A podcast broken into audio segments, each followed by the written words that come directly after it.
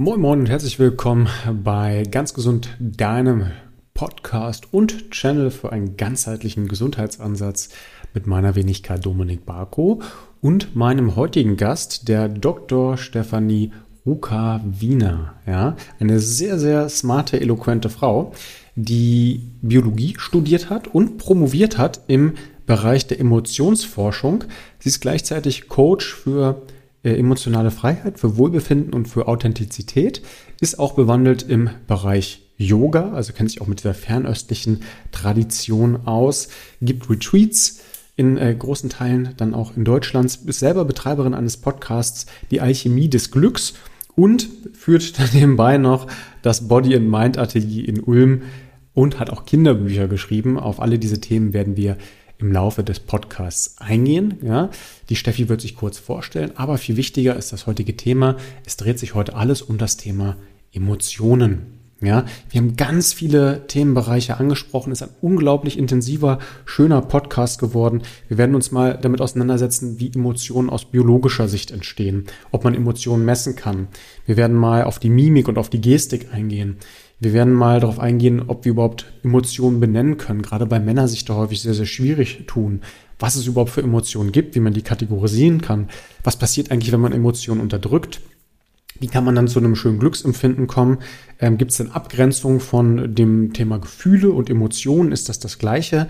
Wir werden auch auf das Thema Emotionalität äh, zustande äh, zu sprechen kommen, auf das Thema emotionales Essen, Hochsensibilität und wir werden auch explizit nochmal einzelne Emotionen uns angucken. Wir hinterfragen, gibt es überhaupt negative Emotionen oder ist eine Emotion eigentlich immer nur ein Signal?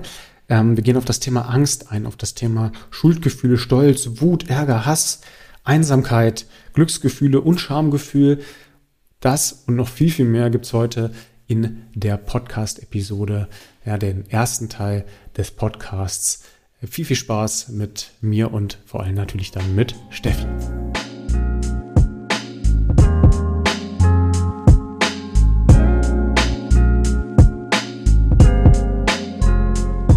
Steffi, schön, dass du heute bei mir bzw. bei uns im Podcast bist. Ähm, ich habe ja schon im Vorfeld dich jetzt mal vollmundig angekündigt und schon deine ganze Expertise quasi einmal dargelegt. Ähm, es klingt alles sehr, sehr spannend und ich bin auch super, super ähm, ja, gespannt, was du so erzählen kannst. Nochmal nicht nur über das Thema heute, das Thema Emotionen, sondern auch über, über dich, über deinen Werdegang. Das finde ich als Coach immer interessant, wie andere Coaches da auch hingekommen sind. Irgendwie wir ja meistens auch eine Geschichte zu erzählen haben, warum wir nicht im Büro sitzen oder du vielleicht in deinem Fall äh, an der Petrischale und dann im, im Labor irgendwas machst, äh, dich dann für diesen Weg entschieden hast.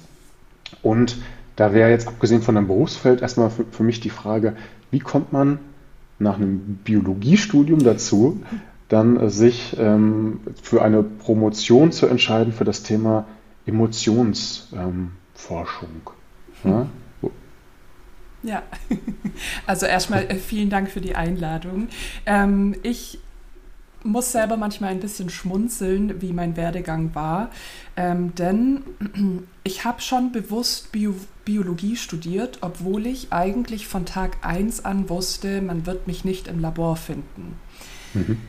Ähm, das kann man jetzt irgendwie als naiv bezeichnen oder einfach diesem Gefühl heraus, ich mache das, auf das ich wirklich Lust habe und es, es interessiert mich einfach sehr, wie komplexe Zusammenhänge funktionieren und da gehört die Biologie für mich einfach sehr mit dazu, insbesondere weil ich das Gehirn liebe.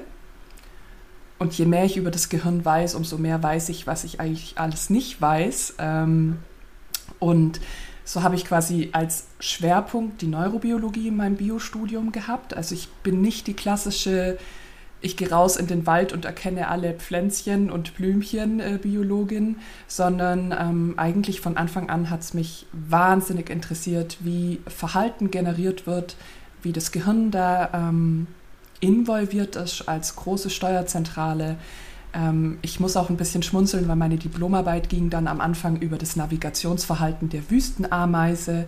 Also total abgefahren. Ich war mehrere Wochen in der tunesischen Wüste und habe mir angeschaut, wie Ameisen laufen und navigieren.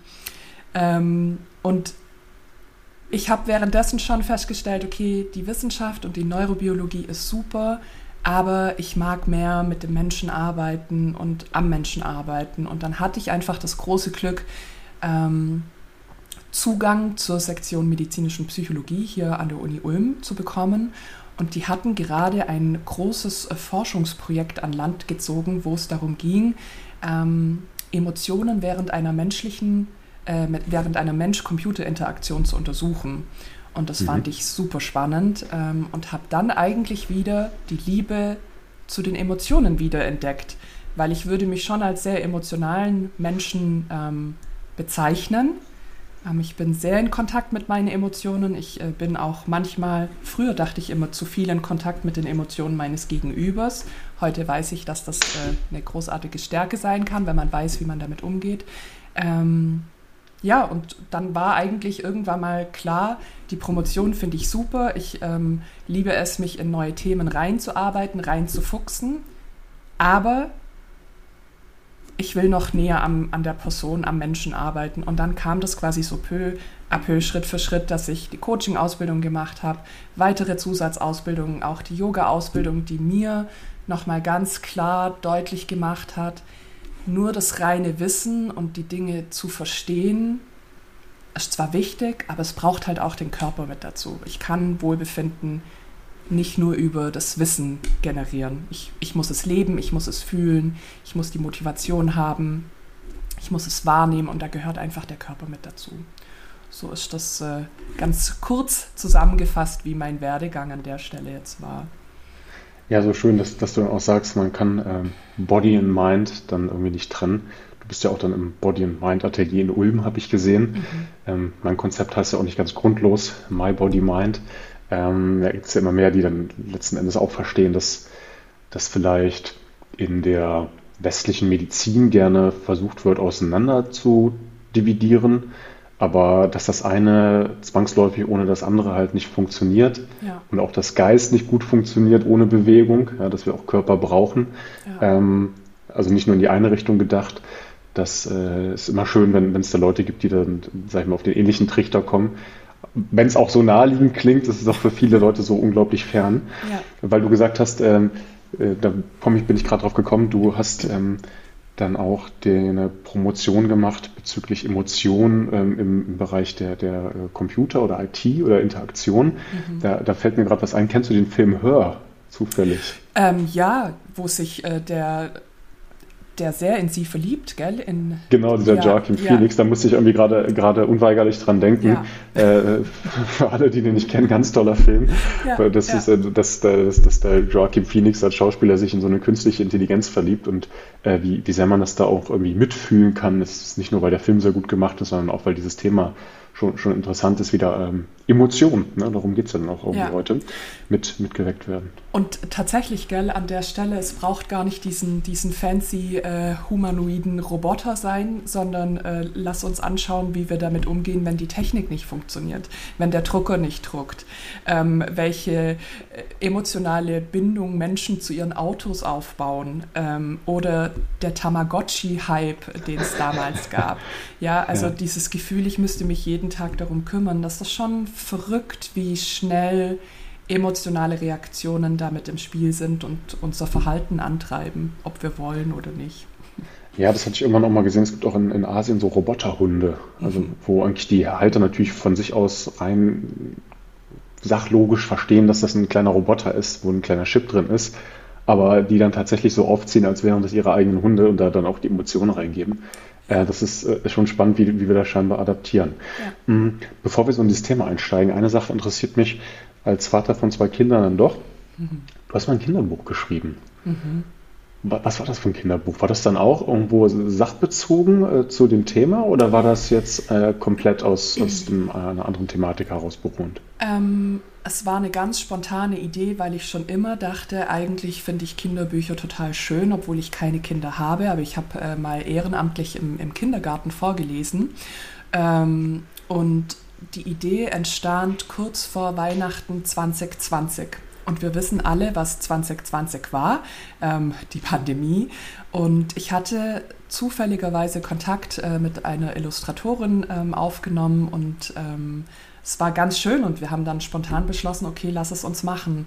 Und in dem Buch ging es quasi um den Umgang mit der Angst, die wir alle erfahren haben während der Pandemie. Wie geht man damit um und wie wird äh, das langfristig sich verändern? Wird es vieles im Leben verändern? Und ähm, wir haben versucht, in diesem Buch das Thema der Angst und der Verbundenheit mit aufzunehmen, wie wichtig es ist, ähm, mit anderen Personen in Kontakt zu bleiben, darüber zu reden, wie man fühlt, was man machen könnte, um sich wieder besser zu fühlen, um zu erkennen, dass man nicht alleine ist. Ja. Hm. Und das sogar verständlich gemacht für Kinder. Genau. Okay. Und auch für Erwachsene natürlich. Das, das wäre jetzt mein, mein Übergang gewesen, ja. weil wir wollen uns ja heute dem, dem Thema dann auch Emotionen ähm, sachlogischerweise dann auch ähm, widmen. Da ist es ja, ja schon spannend, dass man Kindern schon so einen Bezug zu Emotionen beibringen kann. Hm, meiner Erfahrung nach, ähm, gerade bei Männern, ähm, ich fasse mich auch da so ein bisschen mit rein, ist es oftmals gar nicht so einfach, eine Emotion überhaupt zu benennen. Ja, also wir, wir können ganz häufig sagen, hey, wie geht's mir? Mir geht's gut, mir geht's schlecht, mir geht's so mittel, mir geht's so neutral. Das kriegen wir meistens ganz gut hin. Hm, Emotionen benennen fällt dann schon etwas schwieriger. Glaubst du, das hat jetzt erstmal in erster Instanz was damit zu tun, dass man, sag ich mal, das, das auch nicht, nicht erlernt, also sag ich mal, nur im, im sachlogischen Kontext? Was ist eine Emotion? Wie, wie, wie heißt die Emotion überhaupt? Dass das vielleicht der erste Pfad dafür ist?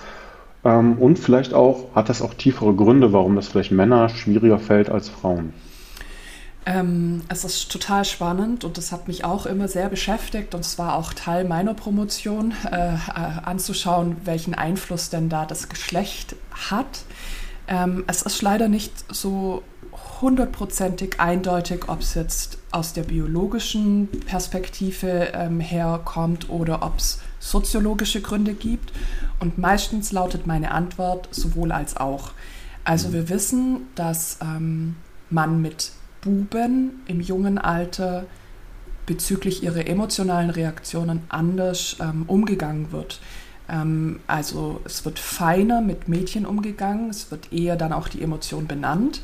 Und ich sage jetzt ganz bewusst Buben, bei Jungs äh, achtet man eher darauf, okay, erst ab einer gewissen Intensität ähm, wird versucht, die Emotion zu regulieren. Aber ganz selten werden emotionale Namen dafür genannt. Warum? Man könnte jetzt behaupten, naja, weil es die Eltern teilweise halt auch nicht wissen. Und ich mhm. glaube auch, ähm, dass das, und da kommt jetzt quasi so das große System mit dazu, ich glaube, dass unsere Gesellschaft jetzt in so einem Wandel drinsteckt, zu erkennen, okay, es ist einfach wichtiger für unser Wohlbefinden, sich auch um die Emotionen zu kümmern und dafür auch wirklich zu üben, die Namen zu benennen, welche Versionen gibt es denn, also welche Emotionen gibt es, ähm, welche sollte man regulieren, welche sollte man fördern, etc. Ähm, dass man quasi den Eltern gar keinen Vorwurf jetzt machen kann, ja.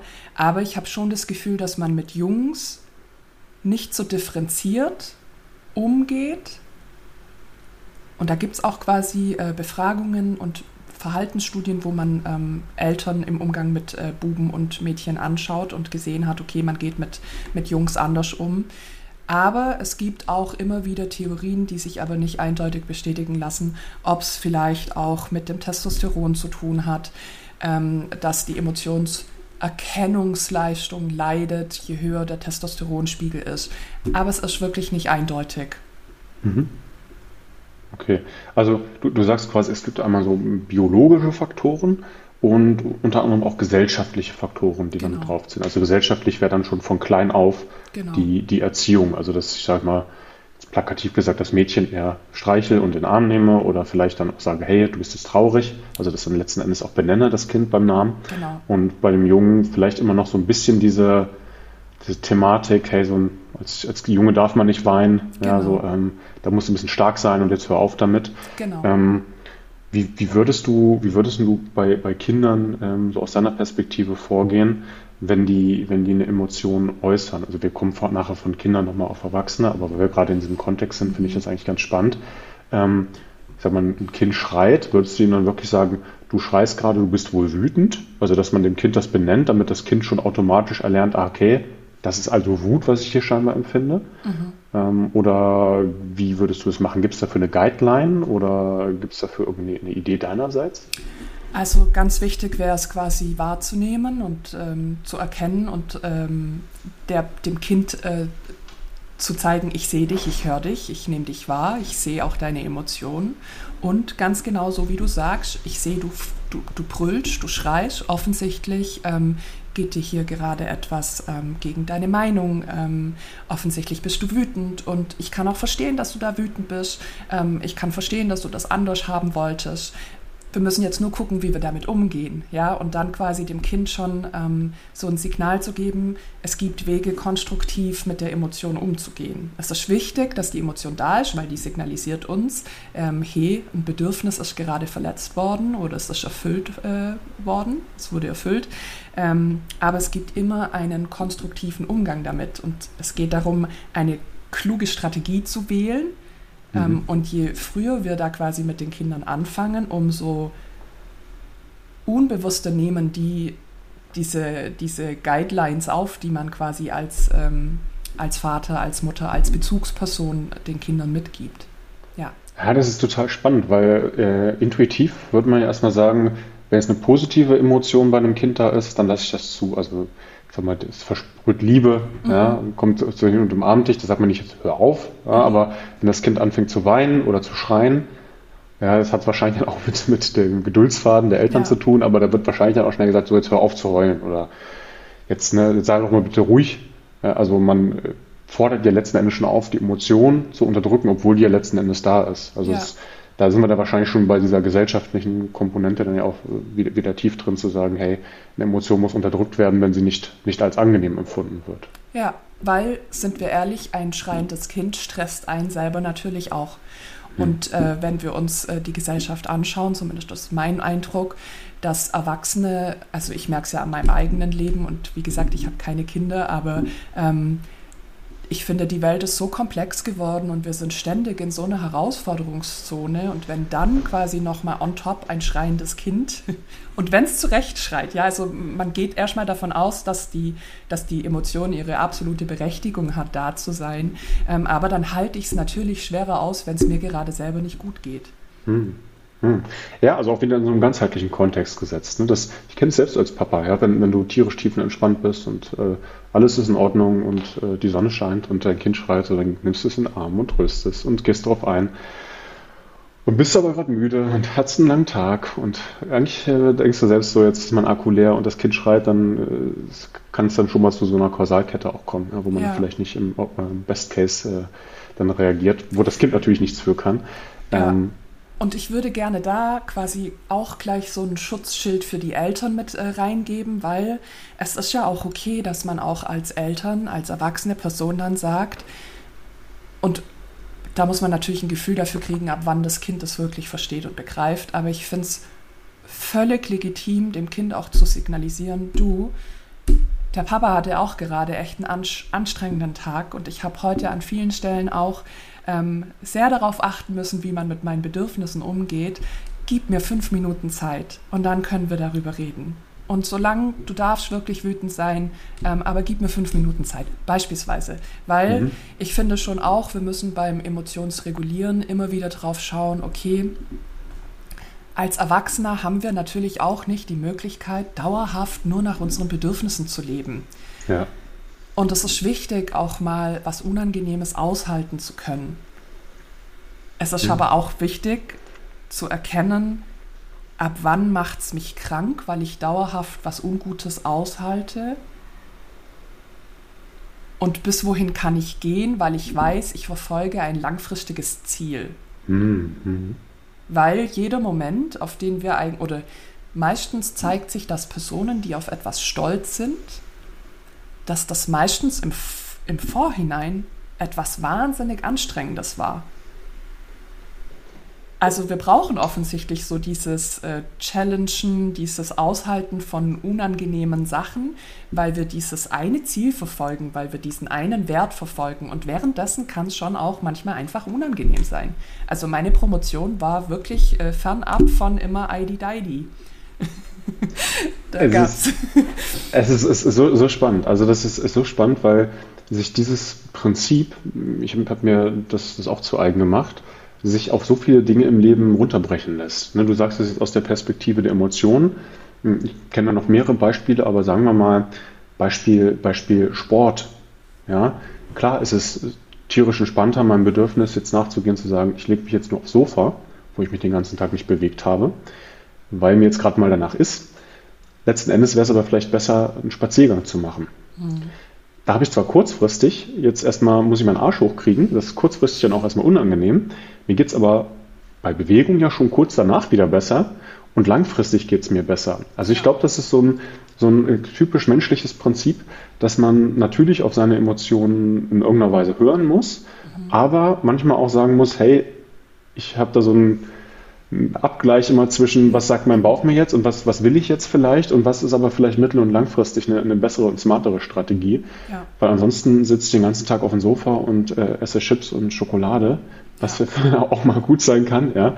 Äh, ich bin immer dafür, dass, dass man sagt, nichts ins Perfektionistische gleiten zu ja. lassen. Ähm, aber na klar, das ist so, so, so ein gemeines Prinzip, weil schöner wäre es natürlich, wenn ich immer genau das machen könnte, was ich will und dann trotzdem äh, alle meine Ziele erreiche. Aber ich glaube, ja.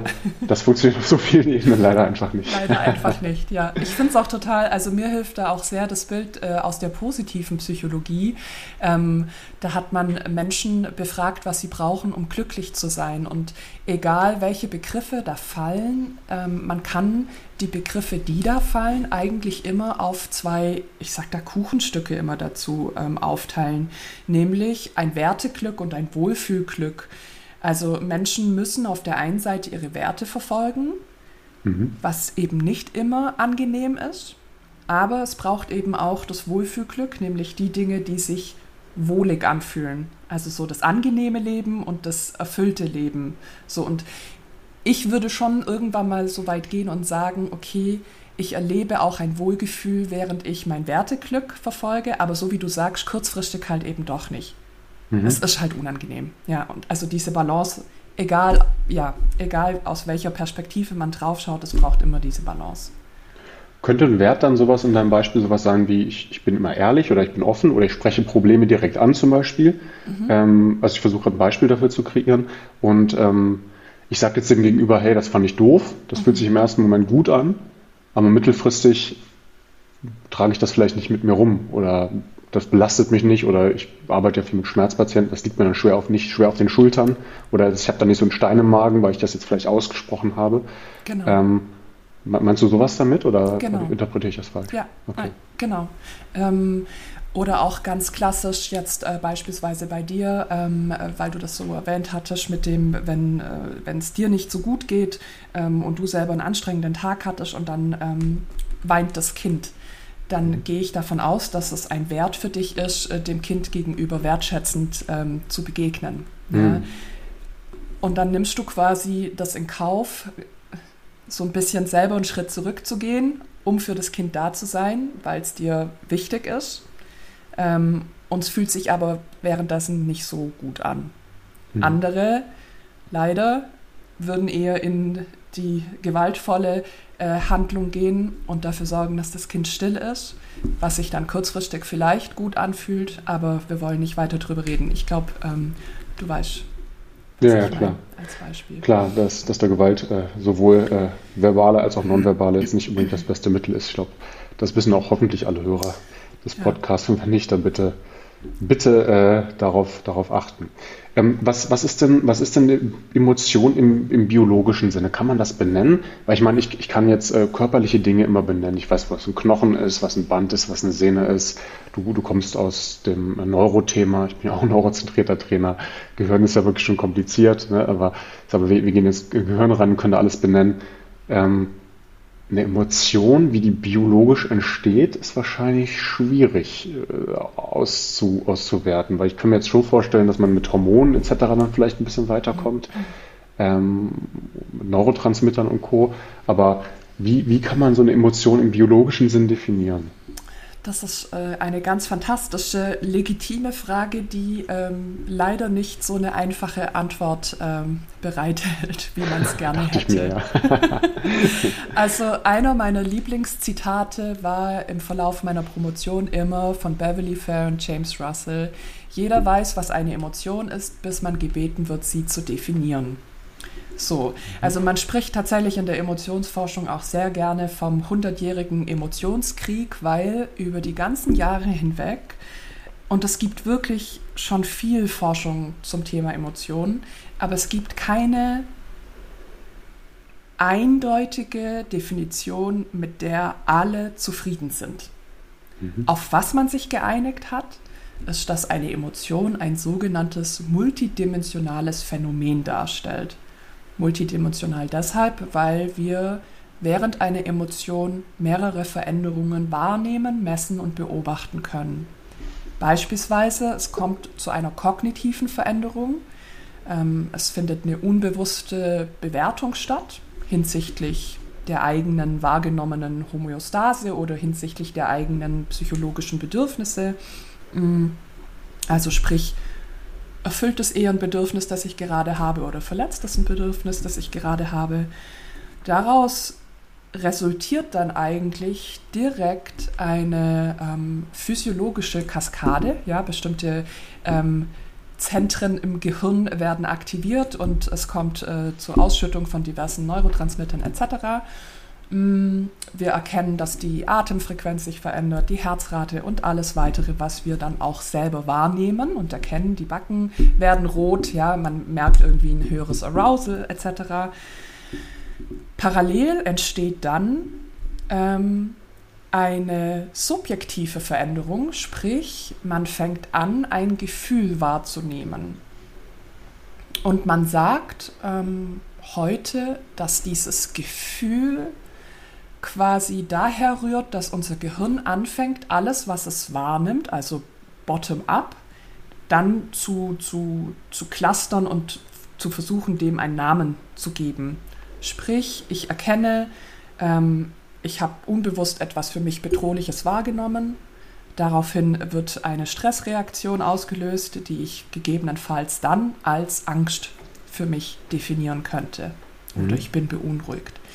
Und zeitgleich sehen wir, das ist dann noch die letzte Ebene vom multidimensionalen Phänomen, ähm, zeitgleich findet nochmal eine Veränderung auf der behavioralen Ebene statt, sprich die Mimik verändert sich, die Gestik verändert sich. Wir haben so eine motivationale Tendenz, also nähe ich mich dem Stimulus oder entferne ich mich von dem Stimulus. Und dadurch habe ich halt auch so eine ganz ähm, so eine langfristige Motivation. Finde ich etwas potenziell gut oder finde ich es potenziell bedrohlich für mich? Okay, das, das ist, äh, ist insgesamt einfach eine sehr komplexe Thematik. Ja, ja, für äh, alle Hörer, äh, Steffi zeigt es gerade, ne, einen großen, großen Ball malst du gerade in die Luft. Ja, das ist schon, schon, schon sehr allumfassend und deswegen wahrscheinlich dann auch schwierig einfach insgesamt zu fassen. Wir, ich glaube, gerade wir Deutschen, wir mögen ja gerne so was ganz Klares, so dass man da irgendwas quantifizieren kann und direkt mit dem Finger drauf zeigen und sagen, okay, so ist das oder halt auch nicht. Genau. Ähm, aber ganz so einfach, das sind dann Emotionen scheinbar doch nicht. Obwohl die sich, du hast gerade messen gesagt, ja schon manche auch messen lassen würden. Ja, so, ja. so jemand, der jetzt ständig wütend ist, da würde man ja sagen, der hat vielleicht einen hohe, hohen Blutdruck. Ja, das merkt man vielleicht am Puls. Ähm, äh, andere wiederum wahrscheinlich schwierig. Ne? Ich kann, weiß nicht, ob sich sowas messen lassen würde wie, wie Liebe. Ja? Ob, ob man da Liebe wirklich im Körper messen könnte. Ähm, Wäre wär mal spannend, wenn man sagen könnte, hey, ich kann, kann messen, ob ich in jemanden verliebt bin, also sag ich mal im romantischen Sinne, oder ob ich äh, im familiären Sinne jemanden liebe. Ähm, oder oder gibt es da irgendeine Option, sowas so nachzuvollziehen? Wurde sowas schon mal probiert? Also wir haben tatsächlich äh, damals in unserem Forschungsprojekt hatten wir versucht, äh, einem sogenannten Klassifikator, jetzt wird es kurz ein bisschen technisch, einem Algorithmus ähm, das beizubringen, dass er in der Lage ist, physiologische Muster zu erkennen. Mhm. Ähm, aber das Problem war tatsächlich langfristig immer die hohe Individualität. Also ich könnte mir vorstellen, dass wenn du deine emotionalen Wellen oder ich meine emotionalen Wellen, ähm, wenn ich die jeden Tag ähm, in diesen Klassifikator reinfließen lassen würde, dann könnte ich mir schon vorstellen, dass der Klassifikator anhand meiner persönlichen physiologischen ähm, Reaktionen vielleicht Rückschlüsse oder Wahrscheinlichkeiten ziehen könnte. Zu 80 Prozent empfindet die Steffi gerade Unruhe. Ähm, ich glaube aber, je differenzierter das wird, also ist jetzt die Liebe, ist eine Dankbarkeit, mhm. umso schwerer wird es. Und wenn wir ehrlich sind, wir als Mensch, die wir es ja fühlen, können an bestimmten Stellen auch schon nicht hundertprozentig sagen, ist Liebe, ist Dankbarkeit, ist Freude oder ist vielleicht sogar alles drei auf einmal. Also ja, wir uns Allein so mathematisch, diese, diese, diese, wie sich das aufpotenziert, ja, diese mehreren Variablen, die man da hätte, die man noch kombinieren kann. Ja, ja stimmt, das ist natürlich dann, dann schwierig, so eine Kombination auch daraus zu bilden. Ja. Und nachdem der Mensch ja eigentlich da auch schon äh, so ein bisschen Schwierigkeiten hat, glaube ich, dass es äh, ganz am Ende für ein, für ein technisches äh, System ähm, wirklich schwierig wäre. Und ich glaube auch, dass da so ein dieser Gesamtkontext, in dem man sich befindet und in dem quasi so eine emotionale Reaktion hervorgerufen wird, ist so komplex, dass man es wahrscheinlich am Ende nie auf zu 99 Prozent empfindest du jetzt gerade das ähm, runter reduzieren könnte. Okay. Ja, okay. Auch, auch das hatte ich mir fast gedacht, äh, aber die Frage kam mir gerade auf, weil, weil man ja gerade manche Emotionen dann, dann auch schon in gewisser Hinsicht, wie gesagt, messen kann. Mhm. Mit, mit, dem Aura-Ring kann man ja inzwischen oder mit dem Whoop-Band oder Apple Watch oder was auch immer, kann man ja inzwischen auch äh, einige so Stressparameter, Herzratenvariabilität, Herzfrequenz und sowas, sowas nehmen. Wäre ja mal spannend, wenn es irgendwie in äh, absehbarer Zeit, aber das wird wahrscheinlich nicht passieren, so wie ich das gerade interpretiert habe, auch so ein Messgerät für Emotionen gäbe. So nach dem Motto, ah, da, da kommt jetzt ein bisschen Wut und dann kann, könnte man sich fragen, hey, äh, warum kommt denn hier Wut? Was macht ja. mich jetzt gerade wütend? War das die Situation? War das, äh, war das das Gegenüber? War das äh, ein Geruch oder was auch immer, was mich an irgendwas erinnert hat? Also das, das wäre ja auch hier wieder die Interpretation mannigfaltig, aber spannend ja. wäre das ja schon. Total. Und ich meine, Andererseits, da kenne ich mich jetzt zu wenig äh, aus, was dein Ring ähm, misst, aber so, wenn wir uns anschauen, also hohes Arousal, also wenn, wenn wir uns anschauen, es gibt quasi die Dimension ähm, Valenz, ja, also finde ich etwas äh, positiv oder negativ und ähm, mhm. was macht das Ganze mit meinem Arousal, also mit meinem äh, Erregungszustand. Und wenn wir uns angucken, Liebe im leidenschaftlichen Sinne kann auf jeden Fall ein hohes Arousal ähm, hervorrufen das kann ich gut messen. Aber mhm. ist dann am Ende so eine Leidenschaft oder ist eine Freude? Ja. Mhm. mhm. Wir haben in beiden Fällen ein hohes Arousal, wahrscheinlich, wenn es so eine ganz starke Freude ist. Ähm, und da glaube ich, dass da wirklich jedes technische Gerät am Ende Probleme haben könnte. Obwohl ich super fände, wenn wir das in die Richtung entwickeln könnten. Okay. Also ist wahrscheinlich noch sehr, sehr weit von entfernt. Ich bin skeptisch. ich glaube, glaub, darauf, darauf, können wir uns einigen. Äh, was aber äh, funktioniert, und das hast du ja gerade, gerade auch schon erwähnt, das Thema Mimik. Ich hatte mal ein, ein, Buch angefangen, das war mir dann zu technisch, How Emotions Are Made. Ich habe leider vergessen, von, von wem das ist. Also ist sehr, sehr komplex. Ähm, und in den ersten Seiten zumindest, da, da ging es auch um, um Mimik, dass man in, in, bei indigenen Völkern versucht hat, mal so verschiedene Gesichtszüge interpretieren zu lassen. Und da konnte sich irgendwie auf zwei oder ah, okay, zeigt es gerade in die Kamera, How Emotions are made. Das äh, fand ich ganz spannend, dass dann da gezeigt wurde, dann kennst du es ja, dass da irgendwie zwei, drei Gesichtszüge am Anfang gezeigt wurden. Und äh, ich meine, dass indigene Völker dann halt auch haben interpretieren können. Also wenn ich Freude ausstrahle, dass ich meine Augen zusammenkneife und die Mundwinkel nach oben ziehe, wenn ich irgendwie so eine, eine Stirnfalte mache und grimmig gucke, dass sowas äh, interpretiert werden konnte. Was die anderen waren, weiß ich nicht, aber auch, dass wir über die Mimik ja scheinbar, äh, allein über die Gesichtsmimik ja scheinbar in der Lage sind, auszudrücken, wie wir uns fühlen. Das ist, ist ja auch schon mal, schon mal interessant, eigentlich das als, als, ja, als, als Richtwert zu nehmen, den man dann vielleicht auch äh, mit, mit einem Blick im Spiegel schon, schon, schon sehen würde, hey, wie fühle ich mich eigentlich gerade, wenn ich mich jetzt nicht verstelle. Ja. Ja, ziehe ich die Mundwinkel immer nach unten, vielleicht bin ich ja wirklich traurig. Ja, oder eine Art von Müdigkeit, die dann in Traurigkeit mündet. Ne? Ja. Grinse ich irgendwie die ganze Zeit, ne? dann sind die Mundwinkel die ganze Zeit oben und ich bin immer kurz davor, hier rumzukichern, dann geht es mir vielleicht auch gut. Also es ist auch interessant, dass sich das ja auch ähm, visuell dann irgendwo äußert, eine Emotion, dass die irgendwie nach außen getragen werden will, damit wir das auch dem anders kommunizieren und der dann vielleicht dann auch in der Kommunikation darauf reagieren könnte entsprechend. Ja. Ja, total. Mimik ist ein ganz wunderbares, ich liebe die Mimik, ich liebe es, Menschen ins Gesicht zu blicken. Ich finde es dramatisch, dass viele es nicht mehr machen oder es auch ungerne zulassen, dass man sie sieht. Mhm. Ähm, in der Mimik können wir wirklich viel erkennen. Ähm, da gibt es auch ein riesiges äh, einen riesigen Forschungsbereich äh, nur auf die Mimik, äh, wenn wir uns anschauen, dass es sogenannte Mikroexpressionen gibt, weil eben die mimische Muskulatur direkt mit dem limbischen Bereich im Gehirn ähm, vertratet ist und wir quasi innerhalb von weniger Millisekunden schon in der Lage sind, wenn wir gelernt haben hinzugucken, ähm, dass wir erkennen können, welche wahrscheinliche Emotion gerade durch den Körper floss. Ja, also man darf nicht immer hundertprozentig sicher sein, ähm, aber wir können schon erkennen, okay, zucken die Mundwinkel, kontrahiert der äußere Augenringmuskel, der relativ eindeutig für äh, Freude spricht oder für sowas Vergnügtes, ähm, kann man schon viel erkennen. Und so wie du sagst, Emotionen treten nach außen. Das heißt, äh, Personen fangen ja auch an, und das wird dir sicherlich in deiner Arbeit begegnen, ähm, ja auch demnach ihre Körperhaltung äh, langfristig mit zu beeinflussen. Also niedergeschlagene Menschen erkennen wir oft von, von der Ferne schon, weil auch die Körperhaltung sehr niedergeschlagen wirkt und sehr eingefallen und wenig aufrecht und die Bewegungen sind langsamer. Also auch da ähm, gibt es unterschiedliche ähm, Studien, die schon darauf hindeuten, dass äh, wir anhand der Körperhaltung und anhand der Dynamik, wie Menschen sich bewegen, auch Rückschlüsse ziehen können auf äh, das Innenleben. Mhm. Ich, ich kenne das tatsächlich aus meiner Arbeit. Das ist auch äh, immer mal wieder Teil in unserem Coaching, ein ganz kleiner Bestandteil zugegebenermaßen. Aber ähm, es gibt da so eine Art Rückkopplung, so wie mir das bekannt ist im Gehirn. Also nicht nur, wenn ich mich traurig fühle, dann mhm. gehe ich eher in diese ähm, Extension, also ich roll mich quasi eigentlich eher ein. Mhm. Und das, das sieht man ja auch schon, wenn, wenn ich mich klein mache, dann, dann fühle ich mich klein und will mich verstecken. Also das hat ja dann auch irgendwo biologischen Sinn, mich soll keiner sehen, ich bin klein.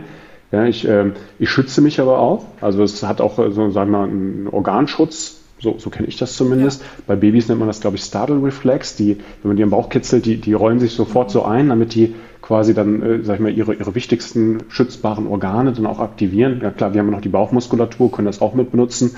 Aber auch ein, ein Boxer, sage ich immer, der würde sich nicht, ja.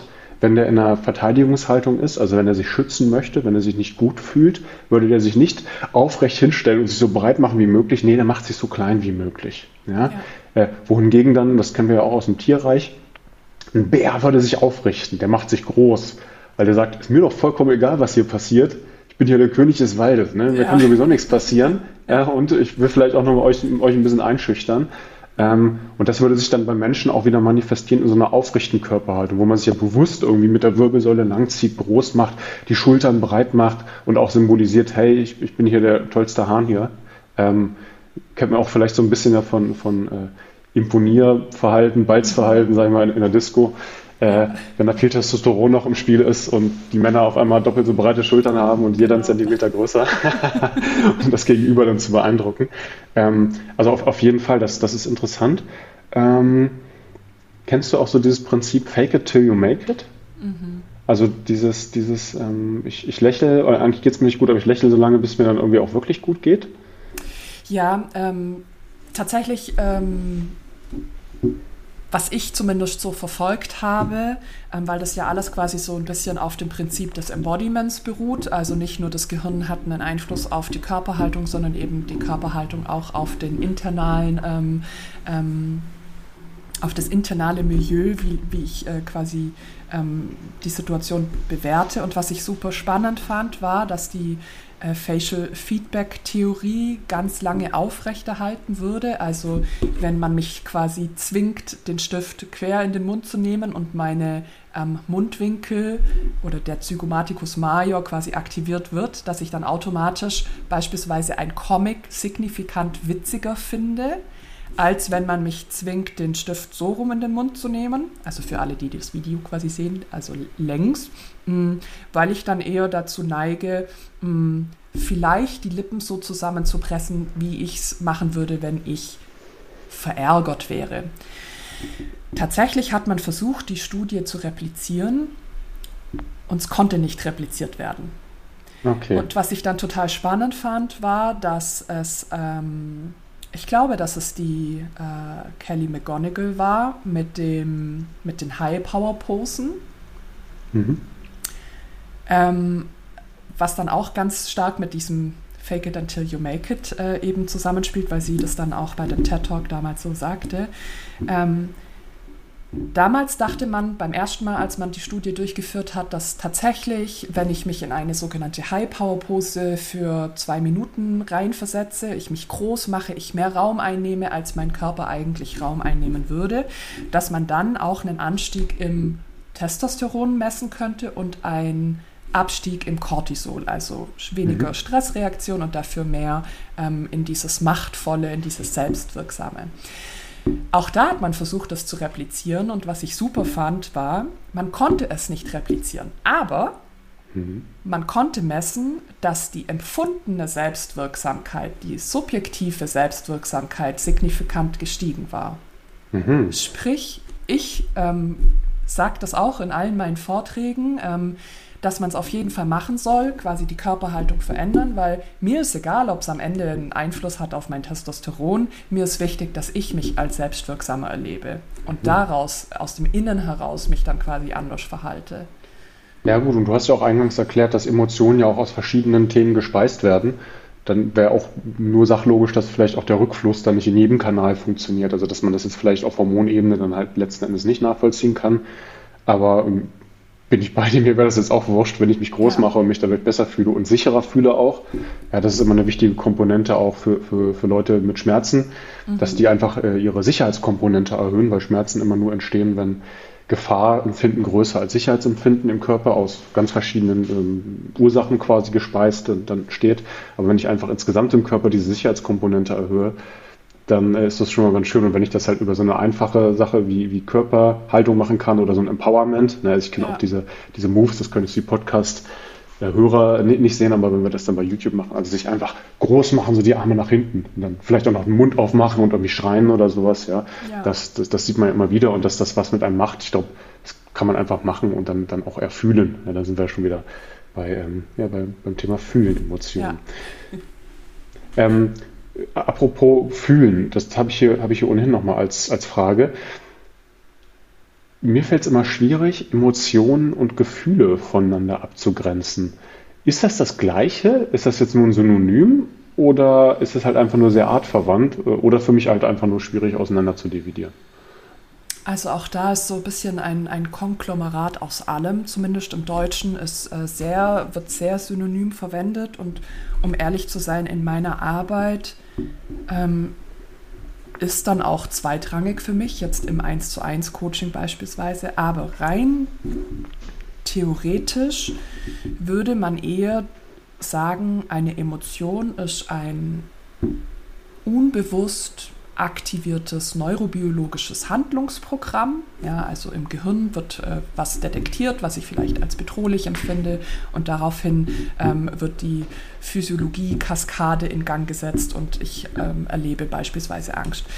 Das Gefühl wäre ein, ähm, ein Bewusstwerden, ein Bezeichnen von dem, was ich wahrnehme. Mhm.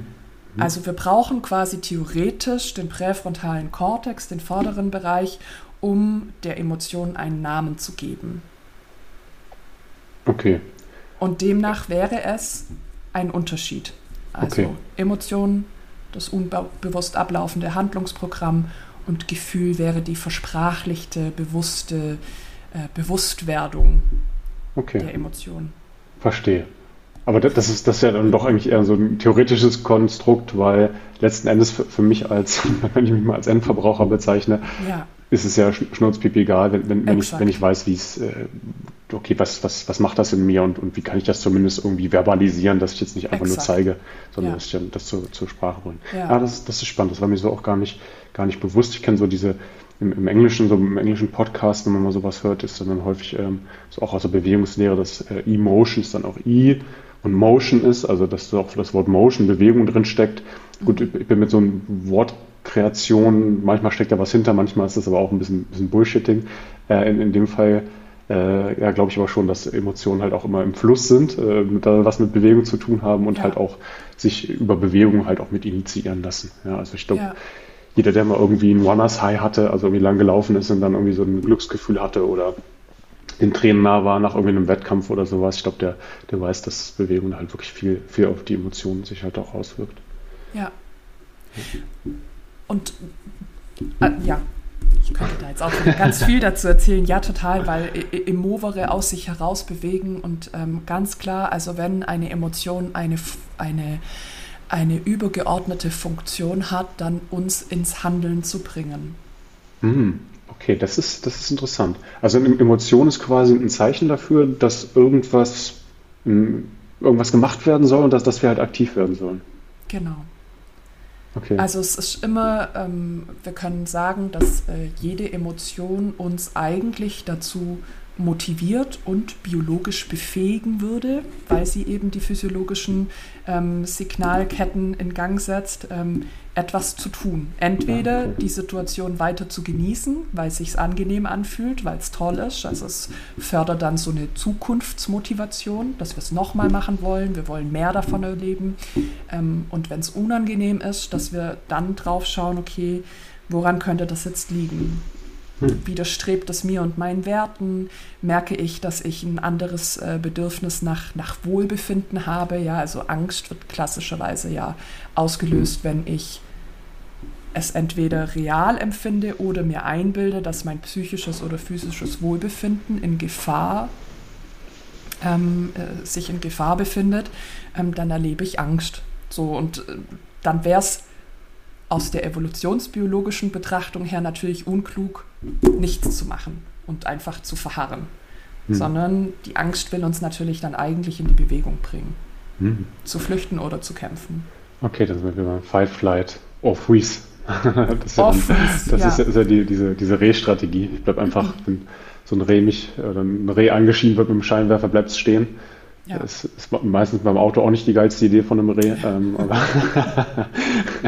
ja, aber das, das ist interessant, weil, weil äh, Schmerzen ja, gut, Schmerz ist ja jetzt keine, keine wirkliche Emotion, oder? Das streiten sich auch die Emotionsforschenden. Okay. Weil, weil ich, ich, ich persönlich hätte es jetzt einfach so, so rein, rein äh, aus dem Bauch raus nicht unbedingt als Emotion angesehen, aber wohl denn als wichtiges Signal. Und das wird leider ja häufig auch überhaupt gar nicht als solches interpretiert. Also immer auch als du musst was ändern Signal. Ne? Also ja. auch hier wieder eine ganz klare Handlungsempfehlung. Und da, da, bin ich auch immer in diesen plakativen Beispielen Hand auf Herdplatte beim Kind so, das ist klar, ne? nimm, die, nimm die Hand da weg, das ist eine dumme Idee jetzt von dir. Aber 20 Jahre Rückenschmerzen kann halt tausend Sachen sein. Ja? Also ich habe da schon die wildesten Geschichten gehört von nach 20 Jahren aus einer toxischen Beziehung getrennt und schwuppiwuppi Schmerzen weg, äh, Berufwechsel, alles ist in Ordnung, mechanische Themen. Ähm, ja. Also da, da gibt es tatsächlich dann auch viele, viele emotionale Themen dann. Ne? Also ob man es jetzt psychologische Themen nennt oder äh, soziale Themen. Ne? Ich arbeite ja. gerne nach dem biopsychosozialen Modell, aber diese biologischen und psychologischen Systeme, die münden ja am Ende auch in irgendeine Emotion, die wir dann vielleicht mit Schmerz zusammen auch sagen will, hey, jetzt mach doch mal was. Ne? Wenn es dann nicht so, so, viele Leute gehen, die dann scheinbar mit ihren Emotionen nicht so gut ähm, zurechtkommen und Emotionen dann äh, letzten Endes auch unterdrücken. Ja, also ja. Ähm, da dann quasi sagen, hey, okay, ich spüre das jetzt, aber ich lasse das jetzt nicht zu. Ich glaube, das ist ein, ist ein großes Problem, eine Emotionsunterdrückung. Ähm, was, was passiert, wenn wir Emotionen unterdrücken? Vielen lieben Dank, dass ihr dabei wart bei Teil Nummer 1 unseres Podcasts. Den zweiten Teil, den werden wir in Kürze auch releasen. Wir haben das Ganze wieder gesplittet und ich hoffe, dass euch dieser Podcast bis hierhin gefallen hat. Haut rein, bleibt geschmeidig. Bis zum nächsten Mal.